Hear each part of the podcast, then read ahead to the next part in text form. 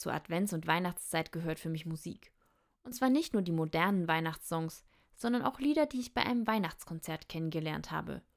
Dabei geht es nicht immer nur um die heile Welt, sondern auch um die Sehnsucht danach. Der Wunsch nach Frieden ist immer da, egal wo auf der Welt.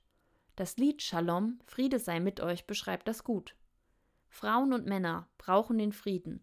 Frauen und Männer, Friede sei mit euch. Shalom ist hebräisch und es bedeutet nicht nur Frieden, sondern auch Zufriedenheit.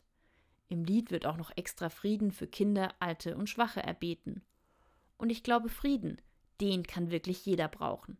In Israel und Palästina, in der Ukraine und in Russland und natürlich auch bei jedem zu Hause.